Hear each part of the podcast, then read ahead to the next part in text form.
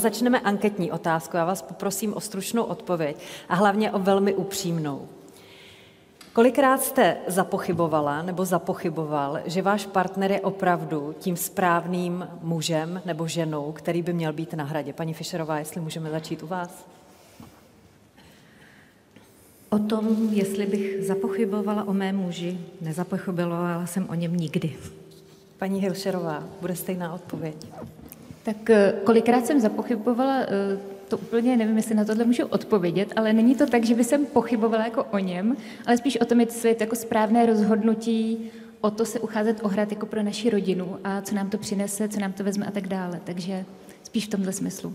Vypadá to, že pan Hilšer je zatím spokojený s touhletou odpovědí. Dobře, necháme to otevřené, třeba se k tomu během večera ještě vrátíme. Pane Nerudo. Dobrý večer, děkuji za pozvání. Eh, nesnad, že, by mě, že bych zapochyboval, ale vyrazila mi dech eh, tím nápadem, což nebylo optimální, protože se to stalo na cyklistickém výletu, takže jsem chvíli eh, musel ten dech pobírat, ale nakonec jsem si říkal, co se divíš, když to bylo od začátku jasné, že tak dopadne. Ale dojeli jste tu trasu, kterou jste potřebovali? Dojeli, ale už jsem z toho moc neměl, si přiznám. Paní Pavlová, jak to bylo u vás? No, já nic, eh, dobrý večer, já nic takového vtipného nemám, ale eh, pokud už eh, ta situace nastala, že jsme o tom mluvili, tak od té doby o tom nepochybuji, že to bylo správné rozhodnutí. Paní Středulová, jak se na to díváte vy? Dobrý večer, dámy a pánové, taktéž děkuji za pozvání a nepochybuji. Můj muž je pro mě ve všem číslo jedna a věřím mu. Paní Zimová.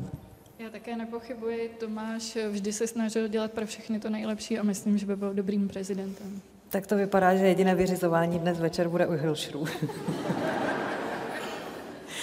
Paní Pavlová, eh, vy jste řekla, že byste nechtěla být nazývána první dámou, že to pro vás byla Hana Benešová.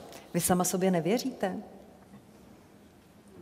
Já myslím, že to takhle nebylo úplně přesně.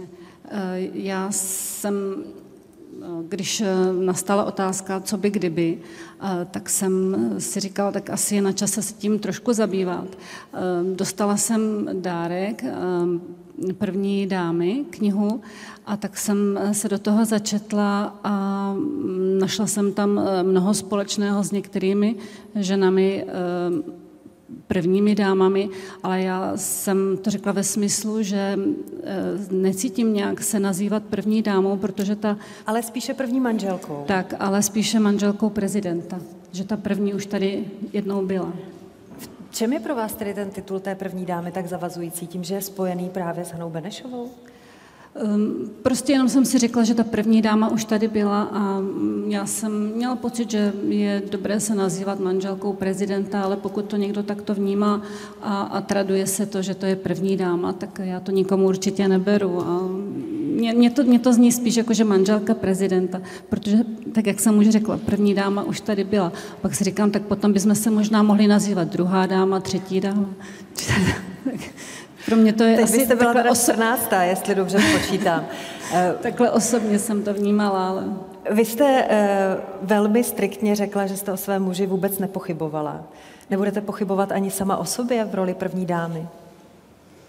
No, ještě v té situaci nejsem, takže až nastane, tak vám odpovím. Dobře, pak tedy přijedeme na hrad a zeptáme se.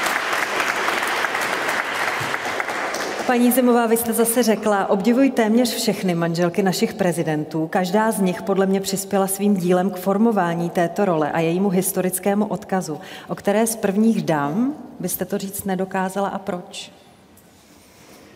Já myslím, že asi nechci konkrétně říkat, o které, ale myslím si, že máme v historii první dámy, které svou funkci neplnily až tak, jak by mohly a nevyužili toho potenciálu, kterým tato funkce mohla dát a mohla dát občanům České republiky.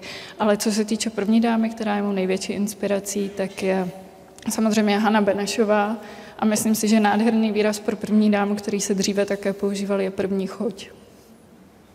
Také zvážení. To by se vám líbilo, paní Pavlová, první choď? Taky ne. musíte, zkusit, musíte zkusit ještě nějakou jinou variantu. Paní Zimová, vy jste mi ale trošku utekla. Vy jste eh, byla taková, mě to nedá. Jestli byste přeci jenom nemohla jmenovat, že jste říkala, že přeci jenom některé první dámy nebyly úplně tak, jako podle vašich představ. Tak eh, máme nějakou dobu za sebou, která byla těžká pro Českou republiku, nebo respektive pro Československo a nechci jmenovat. Dobře, tak já to budu respektovat. Paní Hilšerová, vy jste si podobnými pocity jako letos prošla už v minulé prezidentské volbě, i tentokrát ale říkáte, že si sama sebe jako první dámu vlastně neumíte představit. Můžete říct proč? Kde jsem to řekla? Řekla jste to v rozhovoru, který byl přepsán s vámi. No já jsem řekla jako zatím. Jo, zatím. zatím. Tam je, to znamená, že do března by byla situace jiná? No tak kdyby se to stalo, tak ta představa jako se tak zkonkrétní, no.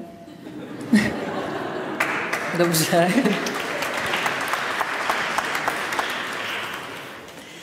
Já jsem se e, dočetla, že e, případná pasivita první dámy, protože vy jste říkala, že byste vlastně se nechtěla tak úplně vzdát své práce, kdyby náhodou na to došlo.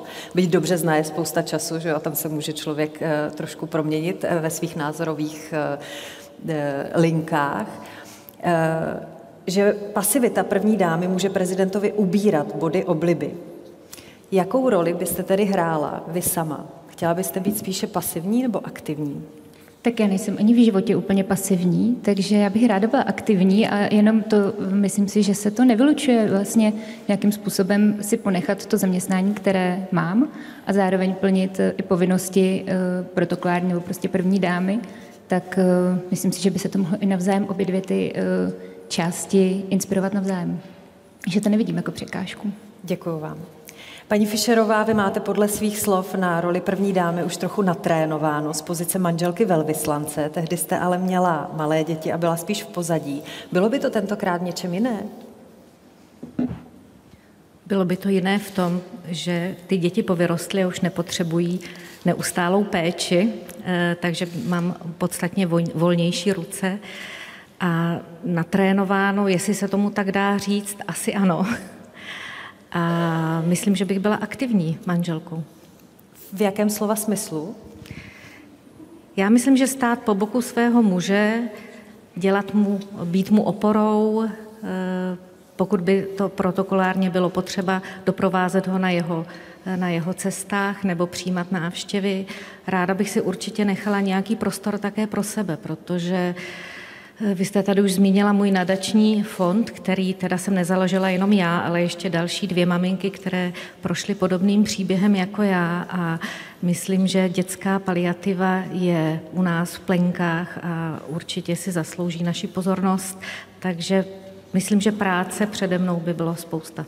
K tomu se ještě určitě během dnešního večera dostaneme, jaké konkrétní zaměření by bylo eh, v pozici vaší eh, role, pokud eh, byste se s manželem opravdu dostali jako prezidentský pár na hrad. Řekněte mi ještě prosím, zda byste třeba víc v roli první dámy používala sociální sítě.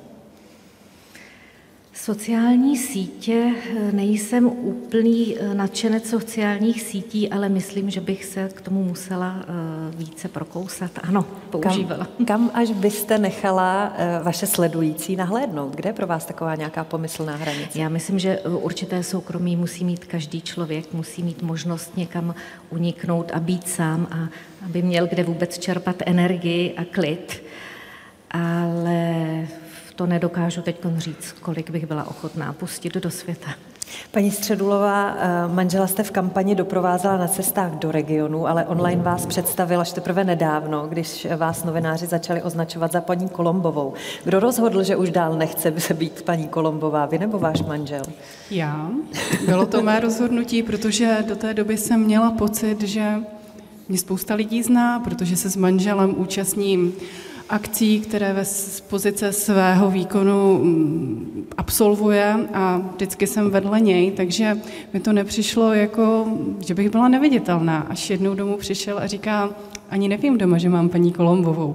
Říkám, fajn, pojďme to změnit. Takže to byl můj první vzkaz. Nejsem paní Kolombová, jsem živá Dana Středolová. Děkuji za hezký večer, že tady s vámi můžu být. Eh, jakou roli byste hrála vy? Aktivní nebo pasivní v pozici první dámy? Báječná otázka. Myslím, že všichni, jak tady sedíme, si tuhle otázku klademe. Usazujeme si ji v sobě a pojmenováváme. Pro mě, eh, vzhledem k tomu, jak se znám, jak znám svého muže, tak bych byla rozhodně aktivní.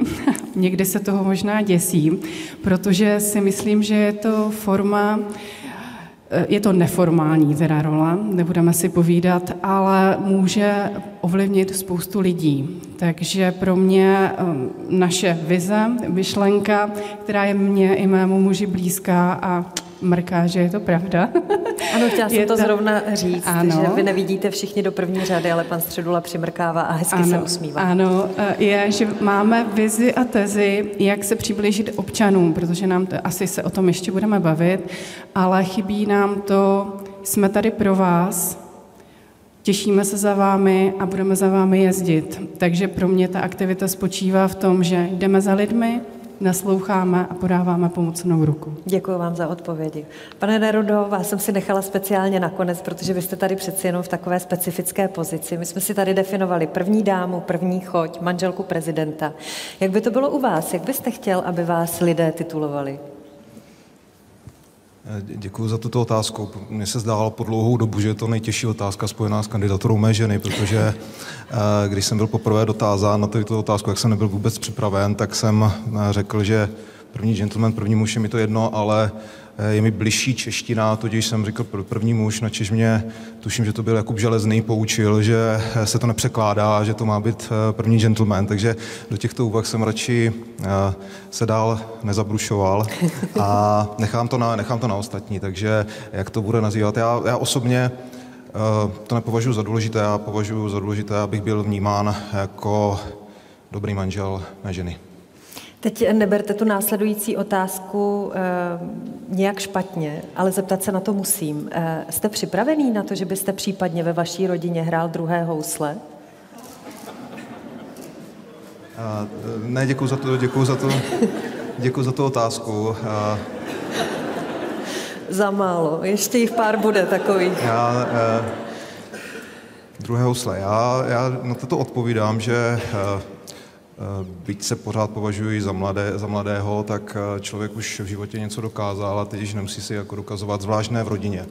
A já to připodobňuji k takové situaci, jako když eh, chodím, nebo postupně jsem chodil se svými našimi syny na florbal a po nějakou dobu cítíte, že jste lepší v tom florbalu a v nějaké chvíli zjistíte, že eh, vás ti syni porazí, eh, nežádlíte na ně. Takže máte z toho radost, máte upřímnou radost a já bych měl upřímnou radost toho, kdyby se eh, Dana stala první prezidentkou a já hrál druhé louse.